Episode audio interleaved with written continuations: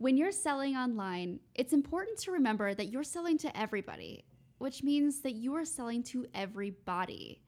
When you build an inclusive brand that makes everyone feel welcome, you're telling the world that they are welcome to shop at your store, which in turn results in more sales. This week on the podcast, we're talking all things brand inclusivity, from size visualization to diversity of models and accessibility. We finished this episode by interviewing Marnie Consky, CEO and founder of Thigh Society, a model brand for inclusivity. Let's dig in. Welcome to Commerce Tea, a podcast to help you succeed on Shopify. I'm Rian. And I'm Kelly. Grab a mug and join us as we talk about all things commerce.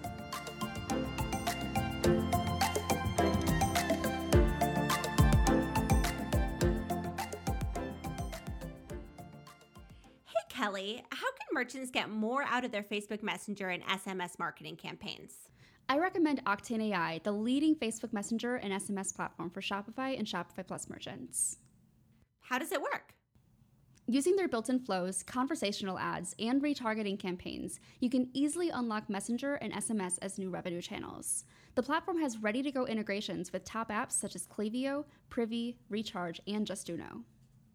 What kinds of returns can I expect?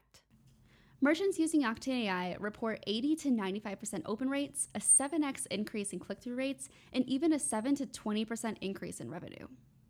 This sounds great. Where can I learn more?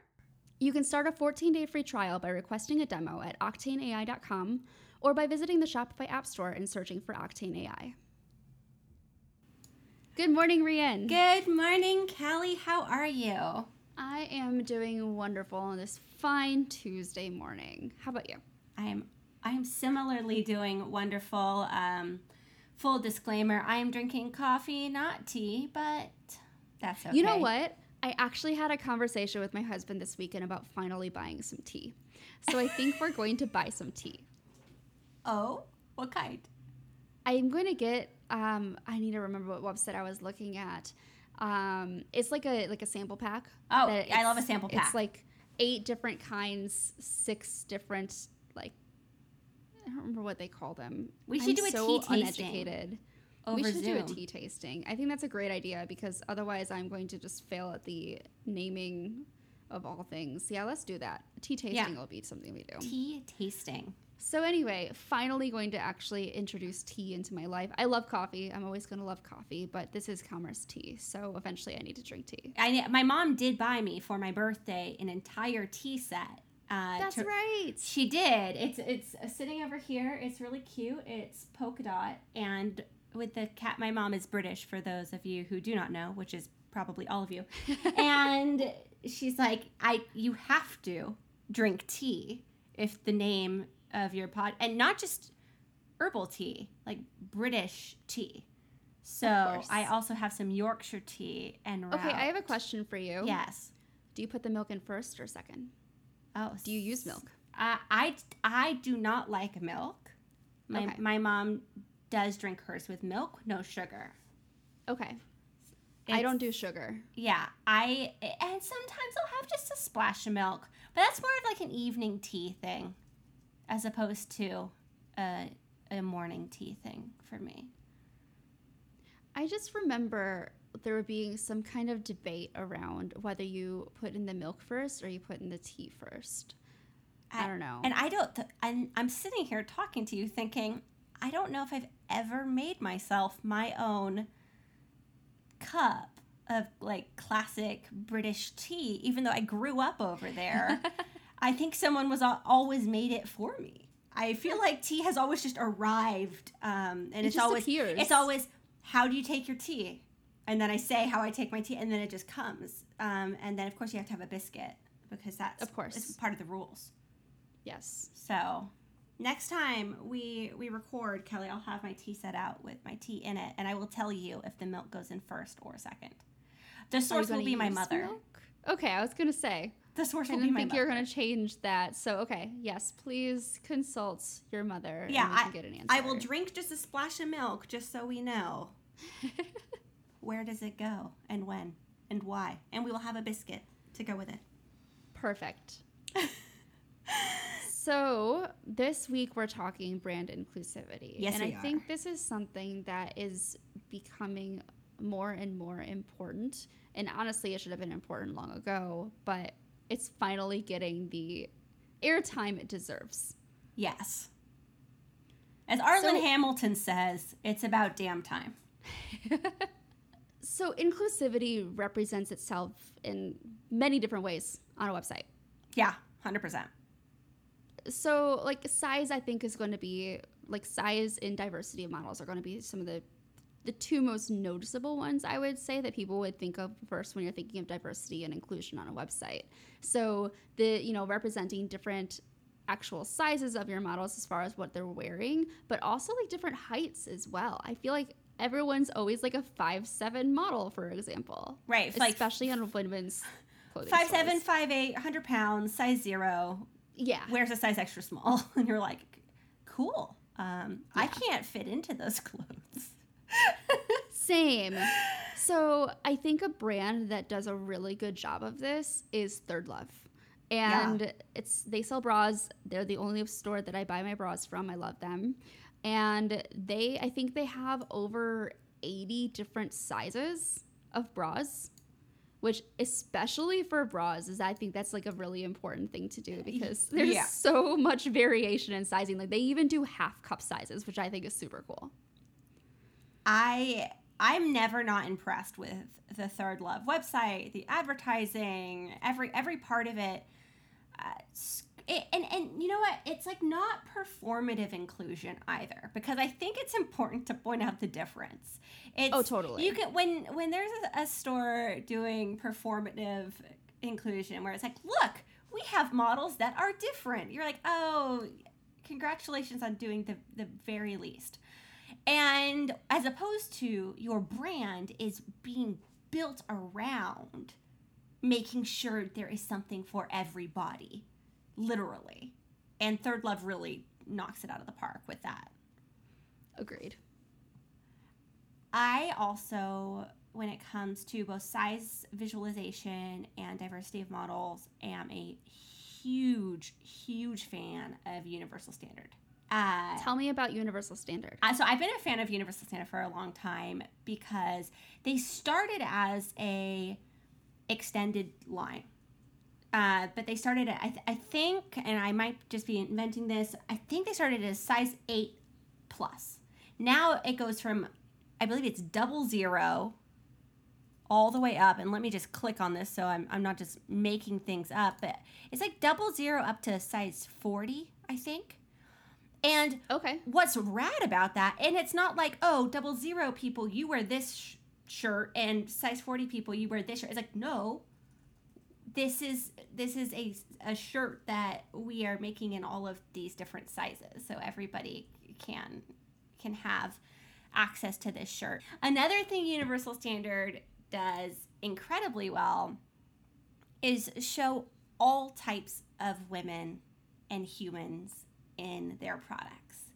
So, uh, folks who are older, folks of all different ethnicities, um, folks with disabilities, visible disabilities, uh, and they they show everybody and and frankly that is representative of the culture that we live in. We don't just live in a culture where everyone's like this five eight you know double zero model. We, we just don't live in that society. We, we live in a society that universal standard shows and Yeah. i'm a major fan of universal standard because of it. For those of you listening i highly recommend going to their website scrolling down and there's a video. By the way i'm not always a fan of using video on your page. They do it exceptionally well. And you see like a queer couple. You see um uh, just uh, women having fun together dancing around. I don't know. There's just so much joy on this page. So besides being a brand that was built bottom up inclusive this brand also captures like i know what this brand is about and it's not performative this is real Another thing that's worth noting when you are creating products in so many different sizes, it goes to, you know, it's obvious a larger size requires more material, but they're not charging more for Yes. larger sizes. it's all the same size. This this button down I'm looking. Nope, these are pants that I'm looking at. Uh, she's also wearing a button down. Um, these pants I'm looking at, they're $148 whether you're buying double zero or you're buying 40. And that Doesn't matter. important because you don't want to feel, you know, no matter what size you are, you you are just as worthy as the next person. And Exactly. yeah, I, I love Universal Standard for this reason. I, I hope y'all check it out and buy something. I I wear their clothes very frequently. So what else? What are another, what's another way that uh, that's important to highlight? Uh, another thing that is really important to me is having LGBTQIA plus representation and personalization. Uh, uh, someone who does this really, really well is the Phluid Project, P H L U I D. And I love, so everything is non binary on their store. So everything is gender neutral. It's just, it- it's, it's for everybody. And their line, and, and Kelly and I always talk about, like, we want to know exactly what you're selling when you when we go to your store. And it says up front, the only online retailer where you can shop beyond the binary. Okay, amazing. You branded it, you threw it in my face. I love that. And then when you go to shop, there's all sorts of different things that you can buy. And I I love that. And and the models, there's uh, trans models, non-binary models, uh, femme models, masculine models. There- uh, There's there's just humans. Yeah. The models are human beings, and and that is that is important.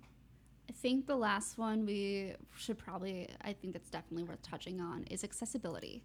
And I'd say this comes in two forms. One, the representation of models with disabilities, like visual disabilities. And two, just making your site accessible. Yeah. I we can we are we need to do an entire podcast about accessibility because it's it's something that people are continuing to swing and miss on. But I can I, I I know a lot of our listeners are thinking, "Oh no, no, no, my site's accessible." But is it really? And and it's you have to serve everybody. You're selling to everybody when you're selling online and it's it's really important. I'm going to tell you something that is probably going to disappoint you if you happen to be using this service. And I hope they don't get upset with me for calling them out. But I know of a certain merchant who paid for accessiBe Okay. and they're currently dealing with an accessibility lawsuit right now. It is so hard to get accessibility right when it comes to e commerce specifically because there are no standards for e commerce websites. It's a lot easier to accomplish if you're like a blog or a more informational brochure type website. But there are so many nuances to e commerce, and there's not a proper standard for e commerce websites. So I definitely agree we need to do a full episode on accessibility. Yeah, absolutely. So I think this would probably be a really good point to introduce Marnie because Marnie is full disclosure one of my clients and she's wonderful, but she I think is a really really really solid example of how to run an inclusive brand.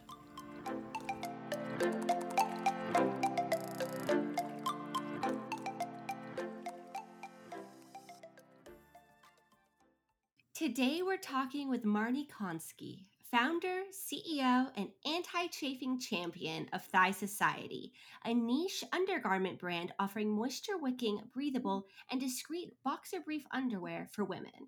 Hi Marnie, how you doing? I'm good, thanks. Thanks for having me. Uh, it's Thanks so much our for joining us. Yes. So, we're would love to kick things off with you telling us about yourself. Okay, it's a pretty broad question, but when I was a child. I grew up in I do. I grew up in Montreal, Canada, but we will fast forward. Uh, I currently live in Toronto, um, and I founded Thigh Society um, uh, 12 years ago, uh, basically out of a need for a product that didn't exist on the market. And uh, I had always had an itch to be an entrepreneur, um, but never really found an idea throughout all the years of thinking through ideas that actually felt to me like it had potential. Um, and I did a few entrepreneurial things um, in my teens. I was a, a, math tutor and I had a little college tutoring business. Uh, throughout college, I sold some uh, arts and crafts at some, you know, Christmas fairs and things like that. But I knew I always wanted to start a business. I just knew I needed to think of an idea that actually that I could monetize. And so the idea came in July of 2008, where I was walking uh, on a very hot day in downtown Toronto on my lunch break from work, uh, wearing a skirt. It was one of the first warm days of summer, and my thighs started to rub together. And I realized that I hadn't put on any long leg underwear that morning because um, in Toronto and in Canada, our, our, summers are pretty short and our winters are pretty long. So it can go. Sometimes it feels like we doesn't have we don't have a spring, uh, and the weather just changes overnight, and suddenly your whole wardrobe changes, and you've forgotten how you used to dress in the previous summer. so I realized, oh yeah, I forgot those black bike shorts that are sitting in my drawer at home. Um, that are that that were the shorts that I was wearing every summer since. Um, tattered and, and shiny and stretchy and hideous, really. Um, but they were my go-to for underskirts and dresses, and so that sort of was the genesis of of starting to think about where and why there no long leg boxer brief underwear for women to solve um, to solve that problem. But I know I just fast tracked right into um, myself and entrepreneurship in the business. But uh, a little bit of background: I, I have a business degree from um, McGill University. I worked for seven years at a multinational consulting firm. Um, doing a blend of uh, recruiting and consulting and human resources management. And then uh, worked for the government of Ontario for two years, doing more strategic human resources, all things clearly related to underwear and intimate uh, so yeah, I really did not have any background at all in e-commerce or um, uh, apparel, retail, uh, product design, uh, sales, uh, none of that. Um, I really just had uh, a need for a product that I couldn't find on the market and a curiosity that turned out to be strong enough to, you know, continue to pursue and, and build a business out of. So, so when you had this idea, yes, you were like, my thighs are chafing. This sucks, which I, I feel like most women can absolutely relate to. Yes. Um, like I've tried the deodorant trick doesn't work. Nope. Full disclosure, everybody, I own a couple pairs of Thigh Society, and they are my go-to. Um, so you know, but prior to that, I was like deodorant. Like, does this work? What what's happening here? Then I tried bike shorts; they weren't quite hitting the mark. And then I don't know how I found Thigh Society, but I found it a few years ago. I was like, yes. So you had this idea. Mm-hmm. How did you then go from idea to concept to execution how did that all work? So, um, and also for just to start, I have tried deodorants, I've tried lotions, I've tried cream, powders, gel. I literally have a box behind me. You can't see. I'm in my office at home right now, and I literally have like three hundred dollars worth of products in a box. It's like the product graveyard because not one thing has ever worked, and I've always just thought maybe I just have extra sweaty thighs more than the average person, but for whatever reason, none of those products really work for me. And if they do work, it lasts for 10 minutes, then I have to reapply. Um, but from a timeline perspective, the timing from the minute I had the idea for Thigh Society was in June of 2008. We launched our store uh, on WordPress slash Shopify in July of 2009. So it took roughly a year from concept um, to full blown product um, to to open our doors. Uh, but what I did in the summer of 2008 was when I first had this idea, I started uh, talking to any woman I met and asking her, uh, asking all my friends, asking all my family members if other women had had uh, a similar issue of thigh chafing. Um, women of all shapes and sizes, because I did believe um, right from the get go, I knew from the get go, having had my weight and size fluctuate over the years, that thigh chafing was something that happened independently of my weight and pant size um, it was literally a function of skin sensitivity, friction, and moisture. And so uh, my thighs were just more susceptible to chafing because of my skin and the conditions. Um, conditions were ripe. So I also at the time, this is 2008, so the internet was around, but there wasn't Instagram, there wasn't Amazon. Um, I couldn't. I, I searched online for all the online stores I could like find with any keywords around chafing, chub rub, long leg underwear. I really wanted to see if something out there existed to solve this problem. It's not that I had the idea and went from idea to I'm going to start this company and and make this brand. I really actually didn't want to get into garment manufacturing. Um, having come from Montreal, that used to be a, a very like akin to New York when you hear about the garment district um, in New York. Uh, Montreal had a very strong uh, garment industry, and growing up, I had friends whose families were were in that industry, and just always remember feeling like it wasn't something I wanted to be in. it just feels it felt like it was really stressful, a lot of work, and you know who really wanted to carry like you know tens of thousands of units of inventory and sizes and like all the things that I'm doing now. But uh, the initial reaction was, I don't really want to do this, so let me hope that I can find something online that will solve this problem. So I did my due diligence and my research um, online, and I really didn't find anything. Um, there were a couple of yoga companies that, like, very small companies that I had ordered from, and those shorts were always like the fit just wasn't right. Either the waist was too low cut or the legs would ride up. Um, and there were a few companies that were catering mainly to plus size women, like size 18 plus, who were offering a similar uh, type of short, but still didn't have all of the things I thought a, a slip short like Thigh Society should have.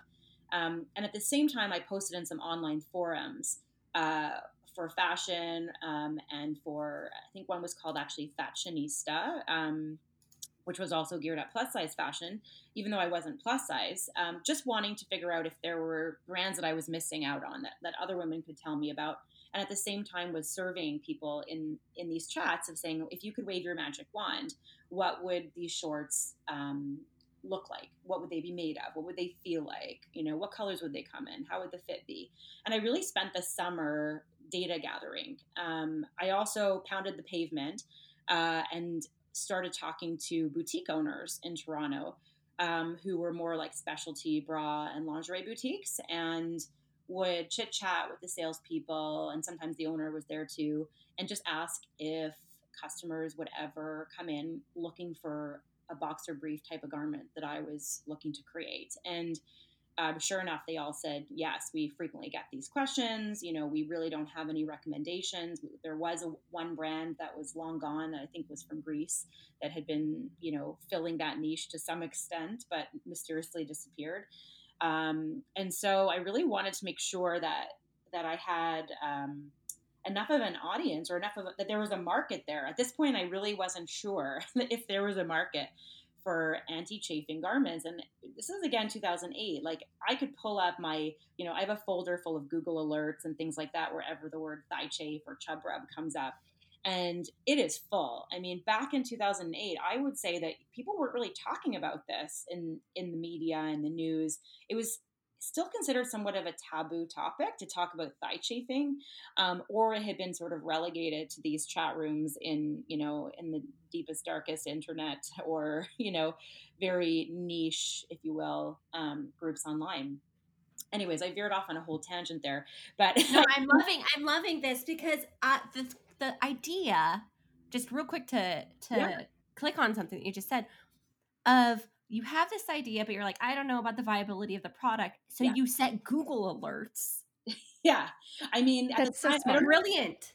that would be the way I would do it now. I, I did Google searches proactively. I don't even think I knew what a Google alert was in 2008 if it existed. But one thing I'm really good at, and, be, and one thing I knew I was really good at, even before I had any experience in e-commerce, was I'm a very good researcher. So if you want me to find something for you on the internet, I will find it, like or anywhere pretty much. I'm, I'm, a, I'm I won't stop till I find what I'm looking for, and I really set my mind to this goal of please let me find a short, a long leg short that exists out there so I can buy it and not have to start this business. legit, that was my thinking. Um, even though I was sort of every, even though every step led me closer and closer to starting the business, again, I just had this weight on my shoulders of, oh, you know, I, being an entrepreneur sounds so good, but you know, this would be a great idea. But then I have to go into manufacturing and apparel, and I have to like learn all this stuff about e-commerce, and, and this is still like this is 2008. I, I like to joke that I think I was probably one of Shopify's like first 500 stores online. Maybe maybe I was maybe Thigh Society was the first thousand. I'm not sure. I think I think yeah. So every store has a unique ID, and I mm-hmm. think yours is under 1,000. Wow, so it's not cool. That's so cool. that is so cool. Thousand stores. You think they'd be giving you the platform for free? They are not. Tobi, no if you're listening. Yeah. Thanks, Shopify. Uh, at the time, my site was built on WordPress, actually, because you couldn't uh, buy themes at the time from Shopify. They were just literally the payment processor. Um, but yeah, so at, at, the beginning, I really um, I had to be very uh, creative and curious. I would say I I also am an extrovert. I love people. I love talking to people.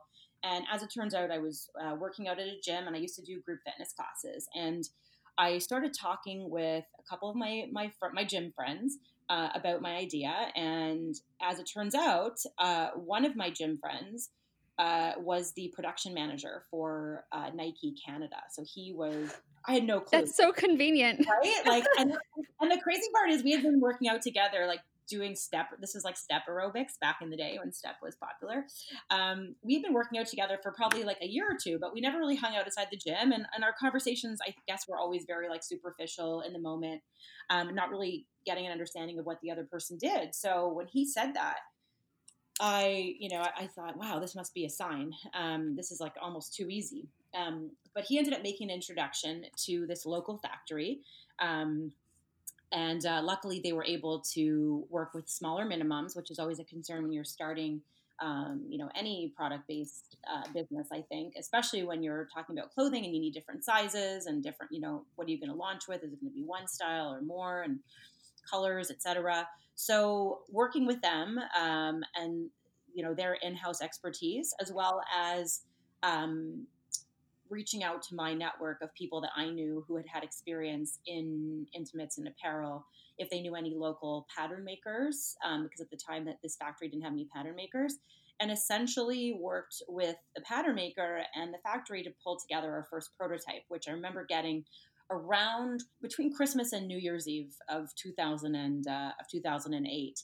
And so um, once we got the first prototype, we worked to to size it out to a couple of different sizes to make sure that we could fit it um, on certain women and then then sort of to the next stage of, of design and so that took many, many months. Um, I remember it was winter, uh, January through March here in, uh, in Toronto, freezing cold snow, weather that's not really conducive to testing and anti chafing long leg underwear. So I again reached out to friends and, uh, and friends and family and asked if people had friends in the US who were in Florida and Vegas and sure enough, I ended up shipping a bunch of shorts to various samplers a- across the U.S. with you know questionnaires and feedback, and so we aggregated all of the feedback um, after testing it on women at the time from sizes small through to XL.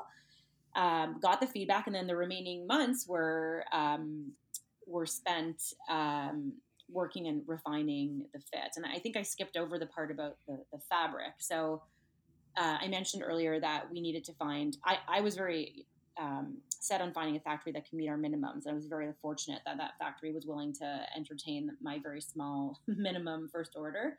Uh, and I also found a local uh, fabric importer who was importing um, like bolts of fabric from overseas and went there and you know ended up getting a bunch of samples of different fabrics that I thought would work for these shorts. And at the time, we were looking at uh, bamboo cotton um, and cotton spandex shorts. So I was buying fabric that was pre-made, um, and then buying that in, you know, a, a, quantity that would be adequate for our first order, and um, then the fact then that was shipped to the factory, and they would cut and sew um, the garments. And we've since that was in 2009, so we launched with a, a very different product than what we have now. We now our manufacturing now is completely different because we've moved to what's called seamless knitting, where we actually make our own fabric um, and there's uh, there's a lot less waste in the seamless knitting process, and also the fabric stretches a heck of a lot more than you'll get with any cut, cut and sew product. And I think that's why Thigh Society slip shirts are so awesome, and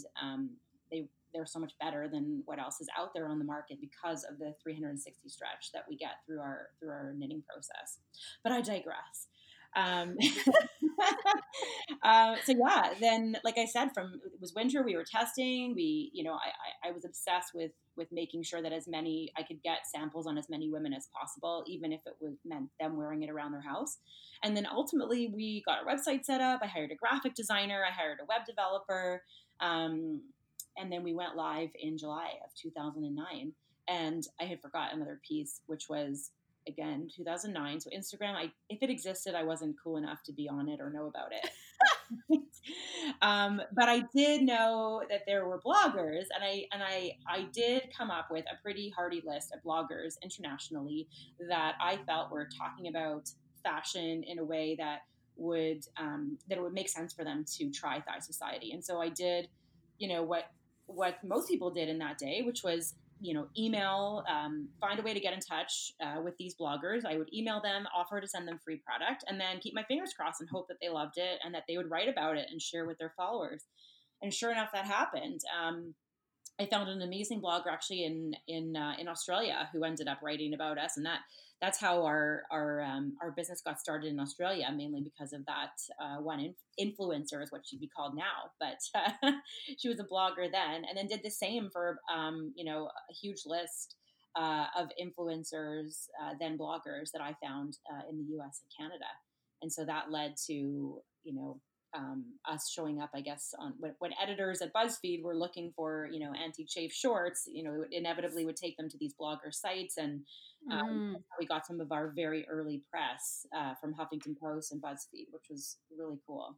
Um, I still get excited when we get press now, and we're still always working to get more. Um, to get to get Thigh Society to be what better known because you know no one should suffer from chub rub so I just want to say I love how much research and planning went in before you even got to the prototype stage. I feel like so many people skip that step. They're like, yes, there's a need for this. I want it. So let's do this. Right. And then a lot of businesses end up failing. So it's so important to actually do that research up front. And I love that you spend so much time doing that.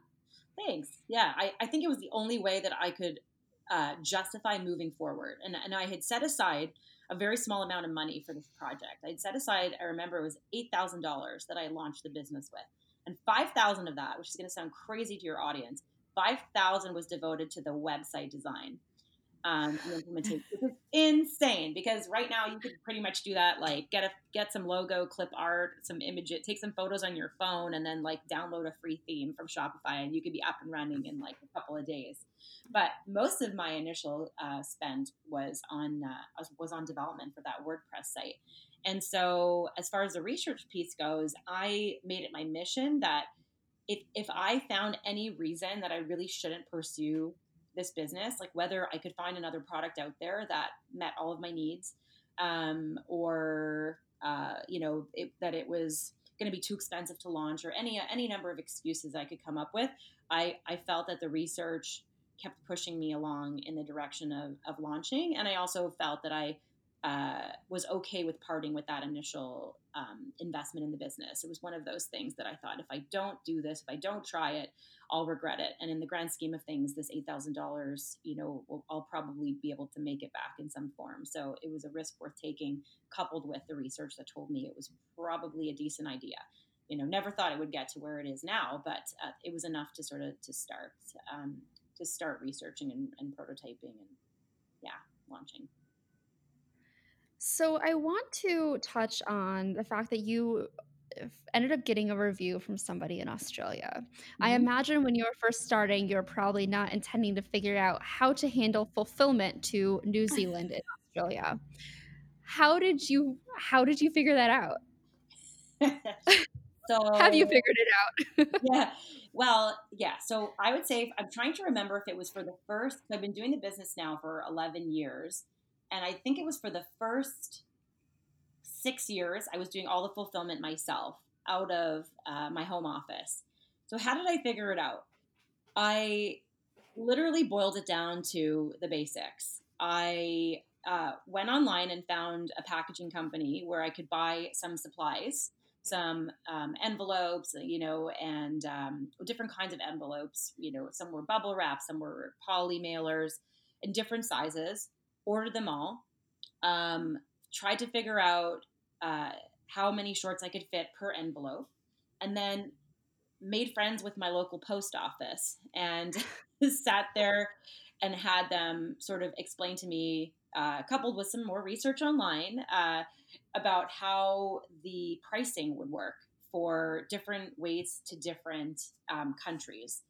And so once I understood the cost, I worked that back to make sure that I would at least cover my shipping costs. I, I wasn't covering my labor costs back then.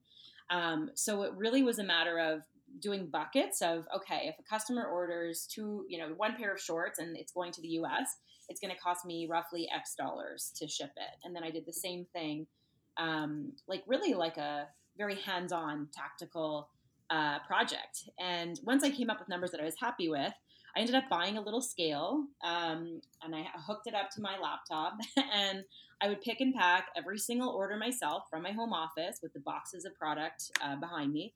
And then, depending on the day, I would sometimes it would be once a day, sometimes it would be every couple of days. I would march with a bag or two to the post office and ship my orders. And back then, I didn't offer any shipping with tracking because I felt like uh, tracking would be too expensive of, of a service to offer. So I was just, you know, drop it in the mail and pray that it arrived, especially overseas, which is kind of crazy now to think about because I was shipping quite a bit to Australia. But you know what? Like it, it worked. I mean, it, I was keep it was very affordable. It was probably around the same as what I'm charging now, and people were willing to spend um, to spend that to have it shipped. Now we offer tracking. But but yeah, it was very unscientific, and I think like that's this is that was some of the painful, really, I would say, like hard, frustrating work at the beginning. Well, it, it's not even that it's hard, actually. It, it's more that it's just, it takes time because when you're a solopreneur at that point, no one else is giving you the answers. You have to go out and figure everything out yourself because there is no other product exactly like yours on the market. There, you know, so you have to figure out what does my product weigh? How am I going to fold it? What's the best way to fold it in this envelope so that when someone you know on the other part of the world opens up their their package and gets it how is she going to not rip into the shorts right? Because i was not using at that time any sophisticated packaging. It was literally i had a hang tag on the shorts. I was folding them up and i was shoving them in an envelope. So you would open up the envelope and then the shorts would come out. So very you know environmentally friendly which you know we're doing that too but a little underwhelming i guess in a sense because there wasn't really any um, anything to like wow you, just the shorts, which were impressive enough, right? So, um, but yeah, that's that. I don't. I hope that answers your question. I don't think there. I would do it any differently now. Like I really don't think there'd be any way to fast track that process. It's it's a bit painful, but I think when you're shipping, you have to really figure out, you know, what what's this going to cost, and especially in this world now where everyone expects free shipping, it's really tough um, for, for smaller businesses who aren't, aren't Amazon, you know, to offer free shipping unless, you know, unless it's on multiple units. So yeah, I literally, I used to do everything myself and I was very sad when my local post office closed the branch and I had to find somewhere else to go and it was a huge pain, but you know, you make it work. I love that you just made it work. And that's something that a lot of merchants have to do, but also struggle with mm, doing. Mm-hmm. What advice would you give to a merchant starting out right now who has an idea and and doesn't like top three things do these three things and like or three pieces of advice let's say I mean, obviously, the first the first thing that comes to mind is research, uh, as we've touched upon. Like, I would say, if you have an idea for a product, find out what what pain point are you trying to solve and has somebody else already tried to solve that pain point and how can you make it better? Well actually there you go. There's three. Right there. Come up with that on the fly. Um, because just because something already exists right doesn't mean that there's not a compelling case for you to improve upon that. And in a lot of cases you don't need to reinvent the wheel to have a great business you know I could one could argue that I took men's boxer brief underwear and and reinvented them for women, although that would be an oversimplification. But ultimately, it's not like I invented a cure for cancer. You know, like you can think about something in a different way, and especially as as consumers, as you know, we all have ideas for the products that we love to be better. So, let's see, where did I start? I said. Um, research and see what else is out there in terms of the idea you have. Like, look at maybe even complementary products tr- to try to get um, some inspiration. Um, I would say talk to people to figure out specifically what problem you're trying to solve because sometimes you might think you're solving a problem, but is it really a problem? You know, like, are you overcomplicating something with what you're trying to invent, or is it legitimately solving a problem? Um, and sometimes too, we can get stuck in our own heads thinking we're the only we're the only ones. Um, you know, in the case of thigh chafing, I I'm very much you know there's no such thing as TMI for me. Like I will talk about anything you want. Everything's on the table. But for a lot of people, you know, talking about a rash between their thighs isn't exactly you know the first conversation they want to have. Um, but you know, if, if, you do have a pain point, in my case, a literal one, but if you have a, um, a figurative pain point, talk to people about it because these people might ultimately you know be a representative sample of your target customer and you want to be able to cater what you're what you're making for that target customer. Um, and then i guess the third point was seeing how you can improve upon it. And so that customer research and that customer feedback from other people who have similar challenges to you uh, is going to help you build build in the best possible prototype and make continuous improvements to your products. And you know we continue to this day to get ongoing feedback from customers about what they'd like to see added in the product line. Um, you know what the, uh, we've made those changes over time. You know we've we've we've changed our our uh, the rise of our waistband um, over the years. We've added new colors. We've lightened up the fabric. Um, we've done a bunch of stuff all through the direction of our customers. I mean, it helps that I'm also a target customer and I feel like I'm, you know, the target woman, uh, one of anyways, to wear the products. But certainly, we we always look to our customers for feedback. They have the most um, valuable nuggets to give us, better than any, you know, market research that we can do. So. One of the things I love the most about your store is that your models are representative of every body. And I think that's really, really important because I'm a curvy girl myself and I don't often see myself represented in on screen, mm-hmm. so to speak. So was that decision made hyper intentionally? Was that just where the product went? What was your thinking behind that? So, um, thank you uh, for recognizing that. And that was very highly intentional on my part since you know day minus 365 like since before i even launched the product. Um, it was important to me as i was having those early conversations and talking about the idea for this product it was it was interesting that uh, it didn't matter what weight or size the women were that i was speaking to um, they they all in some form experienced chub rub and knew what i was talking about. But by the same token there were women who were also plus size who had no idea what thigh chafing was from firsthand experience. They had heard about it, but they never experienced it. And women who were size zero or two uh, knew exactly what thigh chafing was and suffered from it. And so I knew, you know, having grown up with chub rub and having had a very open conversation, you know, ongoing with my girlfriends about it and joking about it, that this was not something that had to do with your size.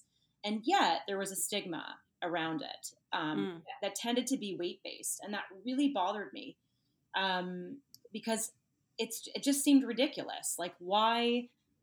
First of all, why is this taboo? And secondly, why do people think this has to do with weight when it doesn't?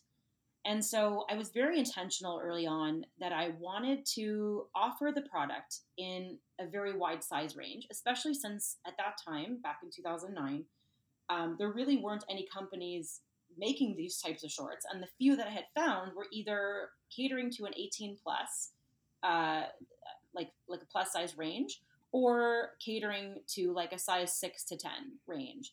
And I wanted to blow that open and have a range that spanned as wide as I could uh, with a minimum order quantity that I could afford.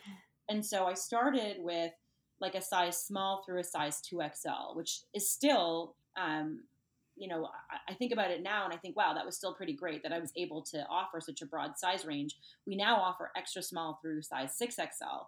Um, and that's a function of, of growth and being able to afford higher, you know, um, bigger orders. Also, the manufacturer we're working with now has different equipment and machinery that allows us to make our sizes, um, allows us to expand our range, which we hadn't had when we were manufacturing with our um, former factory. Um, but it really was it, has been my mission, and before body positivity was even a hashtag, um, to help women feel like they could dress however they want and wear whatever they want in these shorts without feeling bad about themselves. Like, I remember feeling bad about myself putting on my old bike shorts, not because I felt like I was overweight and this is why I needed to wear this product, but because the product was so like it was such a crappy alternative. It's like why can't I find something better? This is a totally normal problem. I know other women of many different sizes who su- suffer from chub rub. Why do we have to put on this like these old bike shorts as an alternative? Like surely we deserve better than this. And um, you know, and, and that's why from the get go I was very intentional about being size inclusive as well as inclusive, um, of course, on um, different ethnicities and you know ultimately different ages as well uh, because it's not uh, chafing doesn't depend on your age and different abilities because um, women of all abilities also uh, experience chafing. But you know fundamentally i'm a believer that you we absorb so much media in our day to day right? And we look at our instagram feed and a lot of what we're seeing is sometimes subconsciously sort of like going into our brains. And I think the more you expose yourself to diversity of people that don't just look like one body type or one age or one ability or one ethnicity, um, the more you expose yourself to a broad range of beautiful bodies and beautiful images, the more you will start to see those bodies as beautiful. It's just, you know, it's just almost like training your brain in a way. I know that sounds very um, I'm not an academic, so I don't mean for it to sound like scientific, but I really believe that it's true. And I, I think that brands have a responsibility, especially when I think about my customer base, which you know, I'm representing my customer base on my website, on our website. Um, that is not rocket science, right? For any company, you want to represent your target customer to make sure that she feels represented on your site. So that's from the business perspective. But just from the real world perspective, you know, I live in a big metropolitan city. When I leave my house, or when I used to leave my house pre COVID, um, you know, I take the subway, I would be exposed to women of all, you know, who look all different shapes, sizes, races, ages, ethnicities, abilities. This is just, this is why I love multicultural cities. And I wanted that to be reflected um, in our branding because our products, you know, are, uh, are will work for everybody. So, I don't know if that if that makes sense. Like I'm thrilled to see that body positivity has gained traction over the years. I think some brands do use it, you know, to sort of jump on the hashtag bandwagon and to be seen as inclusive when they're maybe not really being inclusive with their sizes or with the models that they choose. And I still think there's a really long way to go um, in terms of continuing to represent, especially um, you know, plus size models, women of color, and women who are not um, women who are differently abled. I think there's still a lot of opportunity to continue to showcase those women in beautiful imagery that that's totally normal. Like so that we don't so that we stop being surprised when we're when we see an image of something we're not used to seeing where where we're used to seeing so much diversity that the diversity becomes completely normal. Do you know what i mean? Yeah. Yeah. Absolutely. I, I love it and i i hope we see more of it as yeah, yeah. i do too. i have an interesting question. Okay. So it is technically like the the the slip shorts are technically an undergarment. Yes. But we're also celebrating body positivity too. Yes. How do you think it has impacted collecting user generated content for you, like videos and in photos from your customers? That's so. It's such a great question, actually, because it, it's something we we talk about constantly. So the short answer is, some of our products are are less see through than others. Um, and so they might photograph like a bike short. So in some cases, we have customers who are styling our shorts with big, like oversized t-shirts. And so it doesn't necessarily look like they're wearing quote underwear, but some have used captions like, look at me, you know, working out in my underwear. Um, when it looks to, to everybody else that they're wearing shorts. Um, and what we've done with, uh, you know, in, in what we've done recently is try to give examples of content that we've created that somebody who just bought from us can feel that oh i feel comfortable replicating that. Like like i don't have to be sitting on my couch you know wearing these with no underwear underneath and just you know sprawled on the couch posing. It's like you can do a totally cute like little boomerang wearing a skirt and just lifting up your skirt and showing the shorts.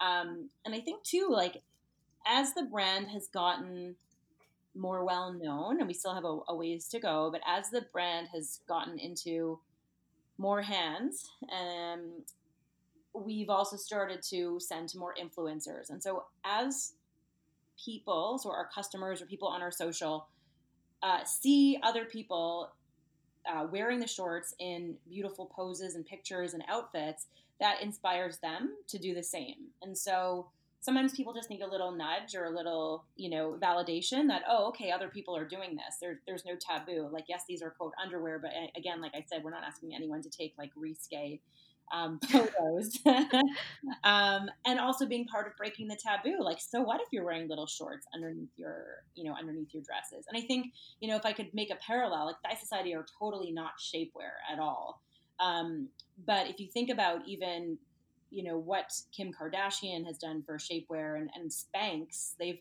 really brought the idea of of spanx and undergarments like that into the mainstream where even like i remember um, back when I think it was I don't know years ago at the Oscars, sometimes some celebs would make some comments like, "I'm wearing 14 layers of Spanx under here," you know, and like, oh, it, it, I think women are used to hearing a little bit about undergarments, right? So there's some of that taboo is um, isn't there, but certainly it's definitely been it, had been challenging for us at the beginning to get. Uh, to get some pictures. And I would say also, just lastly, the bike short trend in the last couple years has certainly helped because of yeah. our short photographs. so people are like, "Yeah, get these bike shorts."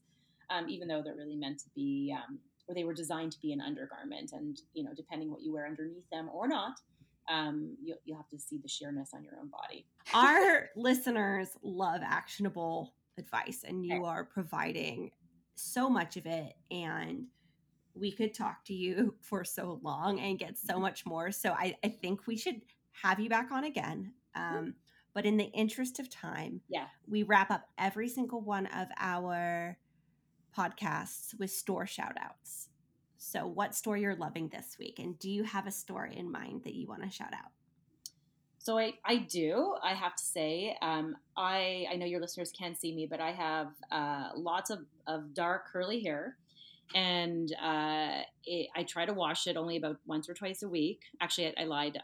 I try to wash it about two to three times a week, um, and I shower every day. So I had been looking for a shower cap that wasn't a super flimsy, crappy hotel, uh, you know, pharmacy shower cap. So I am going to give a shout out to a company called Shhhowercap, and it's three H's, S H H H Hour Cap, and they make stunningly beautiful, um, high quality shower caps and I I love their aesthetic. It's super clean, modern. Their designs are, super funky.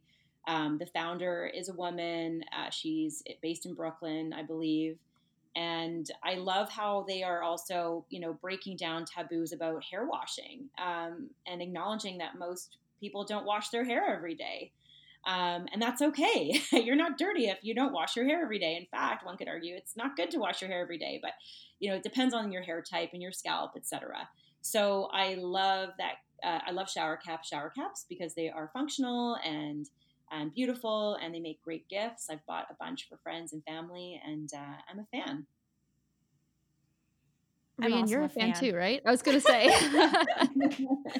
Our listeners yet are another, like, yes, of course, Rian also has this product. It's yet another direct-to-consumer brand that Rian owns. um, and speaking of direct-to-consumer, my store shout out of the week is Kind Root. And Kind Root, we Kelly and I were introduced to Kind Root through Growth Lab, uh, which we host about once a month uh, in collaboration with the Shopify LA space that now, of course, has gone digital. So people from across the world can join in, uh, including I think we're having one on September 24th. I think so. Um, Whatever anyways, that Thursday is. We do teardowns at the end, and people just post their websites in this chat box, and the chat box goes bananas. And I, I happen to pick this one. And a, it is so. Kelly and I didn't even have anything bad to say about it. Not that uh, teardown should be bad necessarily, but we pulled it up and we were thinking, this is beautiful. and so we kind of then you have to start nitpicking things apart because it's so wonderful. The product looks so great. I'm actually ordering some today. And it explains what adaptogens are, adaptogenic plants are, what the product is, why you want it. The assets they use are stunning. It's fast, it's responsive, it's dynamic. I just, I love the, the store so much. I'm gonna check it out. Kelly, yeah, it's, It's- it's, be- beautiful. It's a beautiful store. Yeah. So my store shout out this week is La Colombe. Coffee roaster. I've Mhm. owned their coffee before. Like I've, I've, Mm. I've I was given their coffee as a gift actually from Recharge, I believe. And I am not usually one to buy from Facebook ads, especially like immediately as they show up. But they targeted me perfectly and they're like, we now have pumpkin spice draft latte in cans. And I think it went from clicking on the link to hitting checkout within 30 seconds. Yeah, You're like, yes. I need this. So they should be arriving tomorrow, and I'm really excited to try them. But yeah, I mean their their coffee's great, so I'm excited to to try these draft lattes. Dare I say, I also really like La Colombe. Of course you do. Well, I've I went. but, Uh, they have they have brick and mortars in New York. I think pre canning it, they had, and they probably they must still have brick and mortars. But before it was canned and and shipped nationwide, I, I went to their stores in New York, and then I saw them locally in the Sprouts when I still went outside and did grocery shopping. and Was like La Colombe in Redlands, California, and then. so I'm just saying, it's a great product The rest is history. the rest is history. Mhm. So, Marnie, a very important question. Where can we find you on the internet?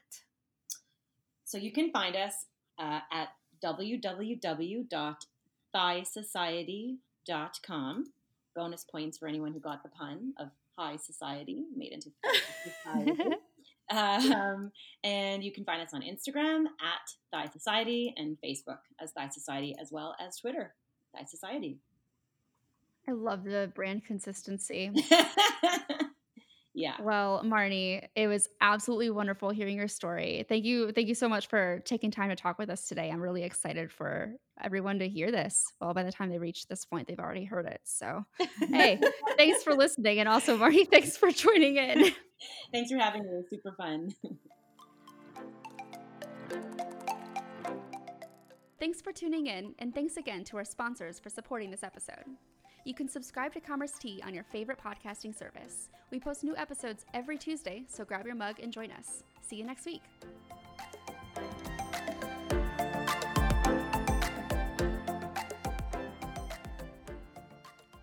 Clocked In is a time clock for Shopify. With Clocked In, your team members can easily clock in and out of their shifts from anywhere. You can manage your team's hours as they work remotely with an intuitive interface that can be used from desktop, tablet, or mobile. Check it out at clockedin.io or in the Shopify App Store.